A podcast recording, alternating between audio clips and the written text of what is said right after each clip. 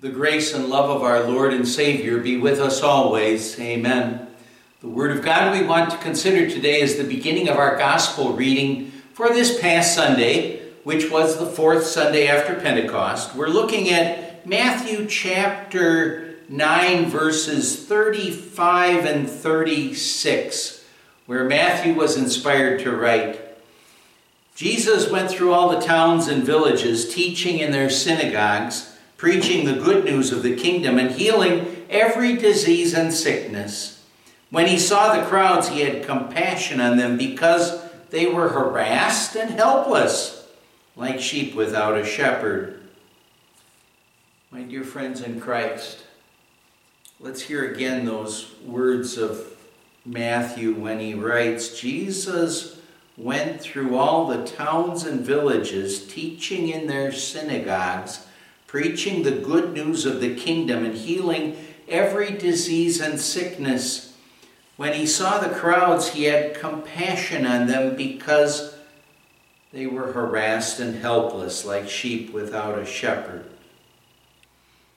This was our Savior's regular routine while he was here on this earth, looking for people that he could help especially people that he could help with the gospel message. And it had to deeply trouble Jesus as he looked at the Jews as people who were supposed to be God's chosen people, who were often unknowingly headed toward that spiritual cliff that leads to their eternal punishment. They were being spiritually harassed, Jesus said. And by saying that they were spiritually ha- harassed, what that meant, of course, is that the Jewish teachers largely were proclaiming to them God's law, which is a good thing, but they weren't proclaiming, for the most part, the answer, the solution to the problem that God's law pointed out. They were seeing their sin. They were hearing about God's righteous demands. And they saw that they couldn't do it, but they didn't see the answer that's in the promises of God. They were spiritually harassed and troubled because they were pointing being pointed to the problem of their sin but not to the solution and furthermore, they were spiritually helpless. They were abandoned spiritually, we could say, because the leaders didn't lead them to God. They were sheep without a shepherd, not getting real spiritual guidance.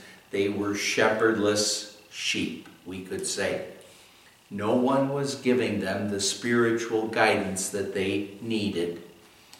They were harassed by sin, their own sin and guilt, because they seemingly had no one ever pointing them to the Savior.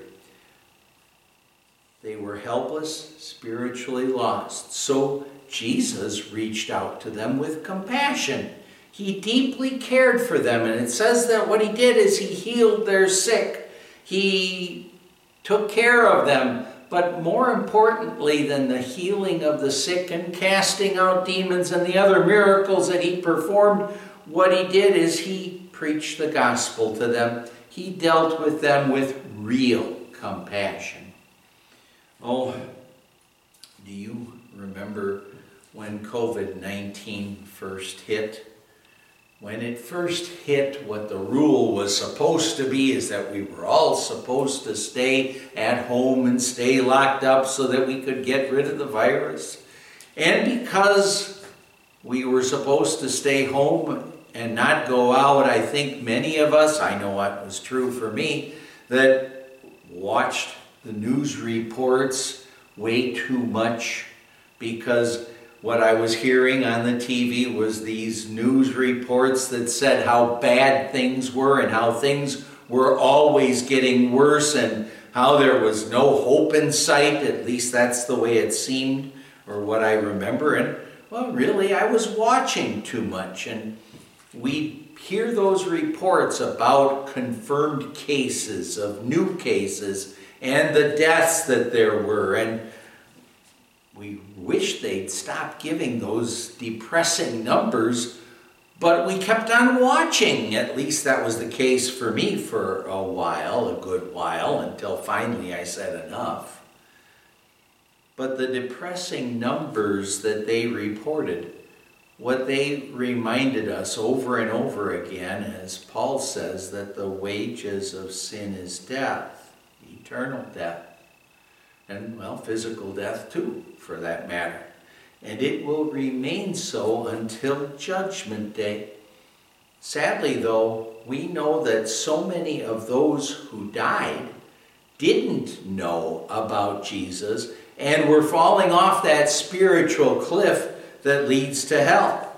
Well, when Jesus looked at those people during his ministry, and when he continues to look at people in our world today, he knows whether or not they believe in him and where they are headed.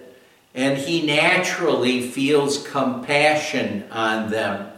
And sadly, he would say that so many of the people in our world today are like sheep without a shepherd, not getting the spiritual guidance that they need. And some of that is because they're not being led by faithful shepherds, and some of that is because those sheep have wandered away from faithful shepherds. But when we think about those who are like sheep without a shepherd, and when we think about those people who are dying every day, and, and that's that natural fact of life. Do we always think about where they are going? Do we remember that each of those who would be like a sheep without a shepherd or or do we remember that those who are like sheep without a shepherd or those who are dying each day that, that they have an eternal soul. An eternal soul that needs to know about Jesus the Savior.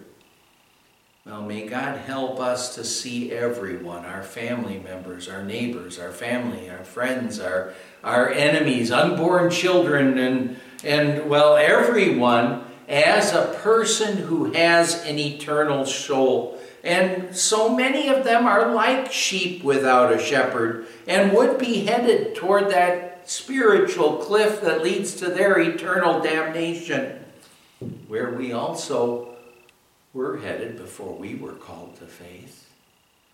Thank God that someone reached out to you with compassion so that you know about your Savior. And now let's all reach out to the many in our world who are shepherdless sheep. Let's reach out to them with compassion so that they would know about our Savior too.